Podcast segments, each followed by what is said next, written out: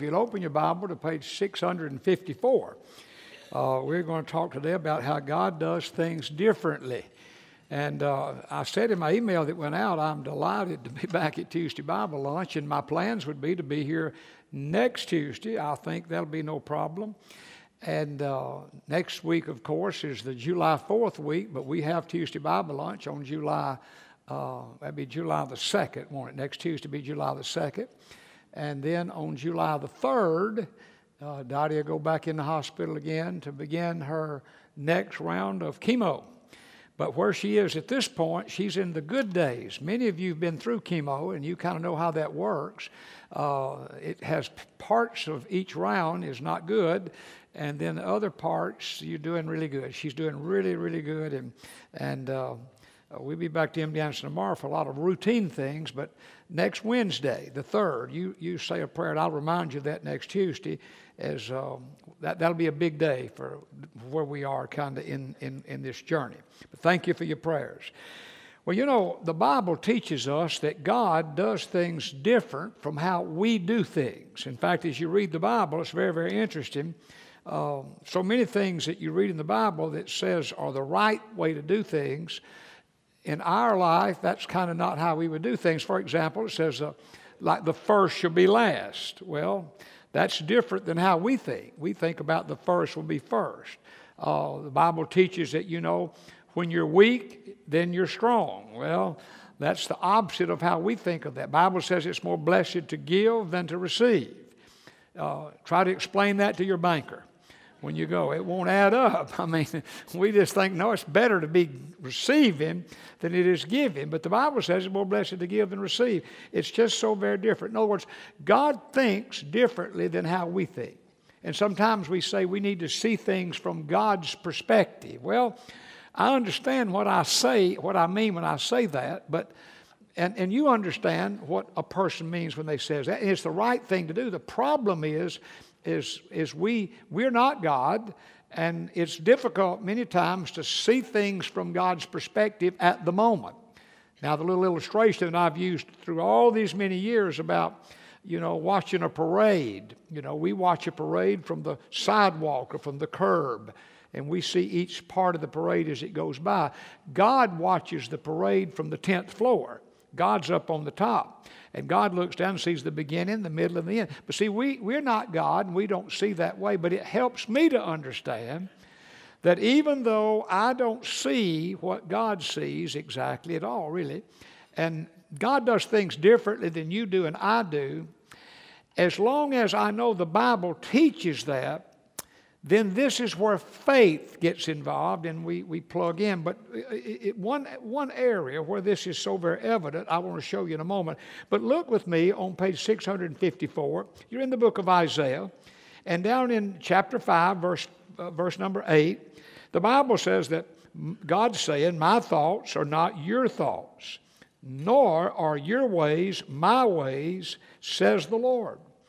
For as the heavens are higher than the earth, so are my ways higher than your ways, and my thoughts than your thoughts. Those are two very helpful verses to me. As I've I've looked at them so many times and I think about them so many times that you know how God thinks is just different than how I think and how God does things, you know, I would probably go about it a little bit different way and I don't get the whole big picture, but Nonetheless, that is how this is. Now, nowhere is this more evident than in the way God uses people. That, that is so very, so very intriguing to me. For example, as I think about people in the Bible that God used that were really unlikely people, for example, God used the Magi, but he did not use Herod. Now, you would think God would have used Herod he had far more power than the Magi. Uh, the, God used fishermen, ordinary people, more than God used the Pharisees. Now, you would think God would have used the Pharisees. They were the, the, the scholarly people of the day, the learned people. But that's not how God did it at all. Then I think about people that God used, like God used a murderer, Moses to lead his people out of Egyptian bondage. God used another murderer, uh, who also was a tent maker. I'm not making light of a tent maker, but you know, a tent maker wouldn't be a scientist. Uh, the Apostle Paul, uh, he had people killed because of their Christian faith before he met the Lord Jesus on the road to Damascus. But the fact of the matter is, here God took this man who had been responsible for having people killed for their faith. That's a murder, call it what you wish. And also, ordinary job, tent maker. And yet, God used this man the Apostle Paul to write the epistles that we have in the New Testament. It's the most amazing thing in the world. Now, let me say this God does use gifted people. So, for the multitude of you that are just saying to yourself, this message won't apply to me. I'm very gifted. I'm just the brightest person in town. Well, let me say this to you uh, God does use people like you, the most gifted and the brightest people in town. But generally speaking, as you read the Bible, generally speaking, God uses the most unlikely people to do His will and His work, and the Bible tells us why. I want you to turn over to page 1013, if you will, in your Bible, and I'm going to be turning in mine. That will get us over in 1 Corinthians chapter 1. At page 1013, we'll be in 1 Corinthians chapter 1. While you're turning, by the way, I listened to John's message last week on stress. Room was full, so most all of you heard that message. Let me tell you what I got out of that message, and I'm going to get back to my message. I listened, in fact, I listened to the thing twice, and I concluded that the source of his stress was me. I'll just leave that there and deal with that another time. That's what I got out of the message. Now, back to my message, God, God uses the most unlikely people. Now, in 1 Corinthians, uh, in chapter number 1, if you look down in verse 27, Paul's writing to the believers in Corinth. And, and here's what he, well, let's go to verse 26. He says, But you see your calling, brethren, that not many wise according to the flesh, not many mighty, not many noble are called. In other words, he says, let, let me say this to you guys.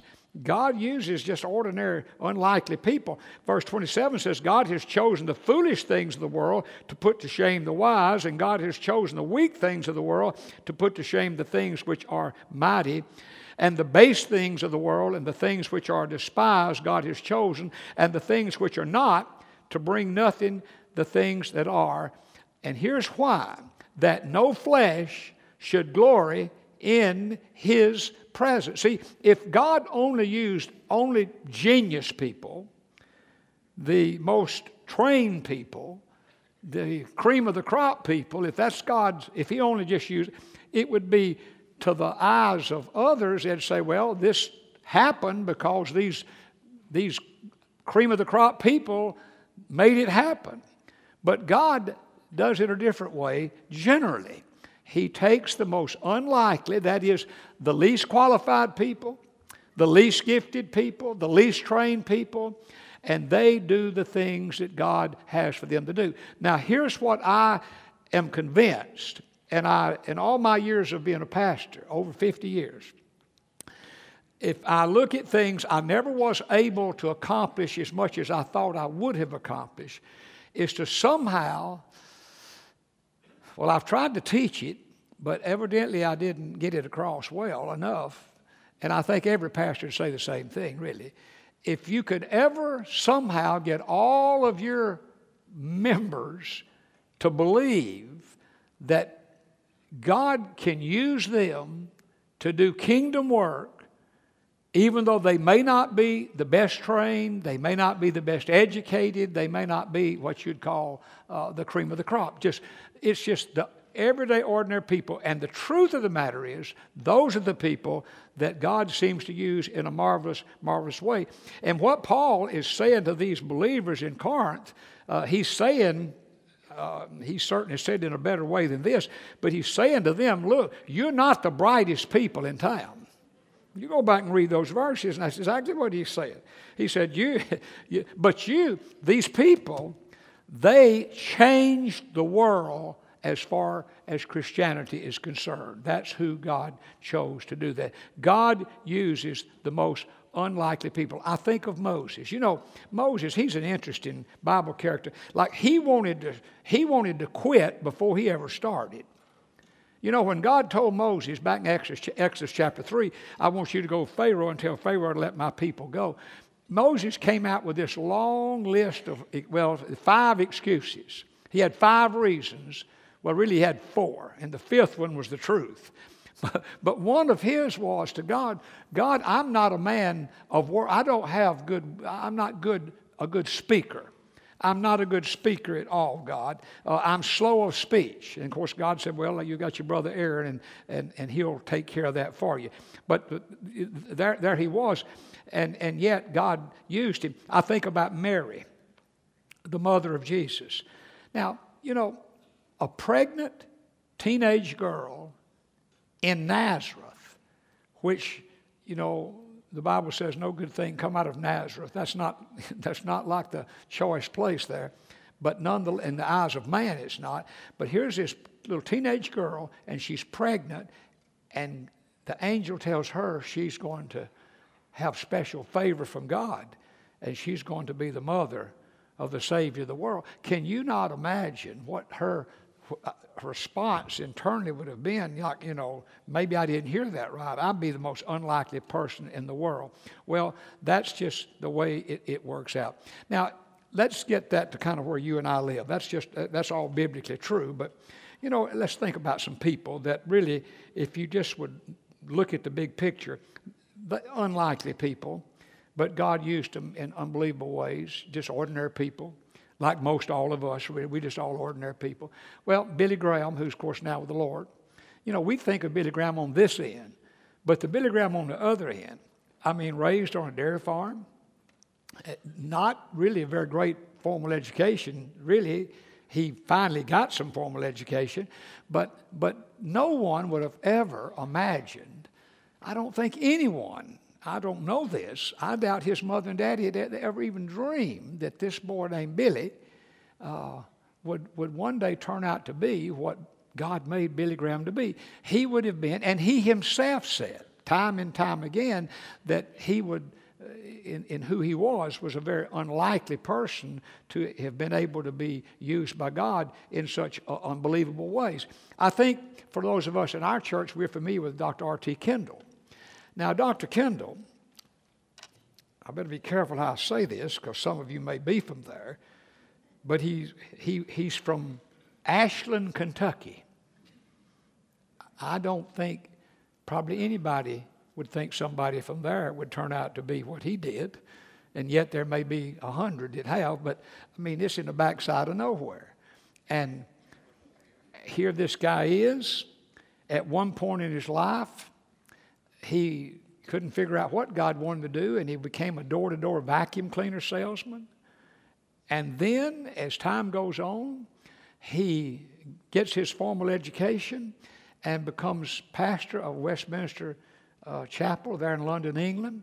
And today he would be recognized not just by uh, Baptists, but he'd be recognized by all evangelical scholarly people as one of the great Bible teachers and scholars of our day.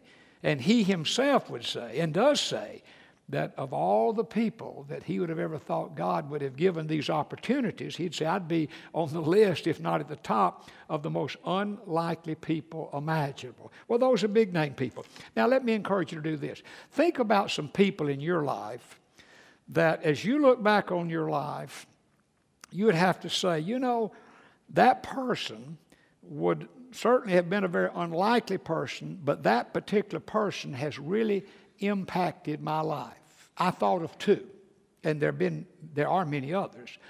But I thought of the pastor, his name was, we called him Pastor Wynn, W Y N N. And it was a good name for him because he, he was very windy. He preached longer than John preaches. He did. He preached till he was finished. And many times he didn't know when he was finished. Do you understand that? Let me tell you about Preacher Wynn.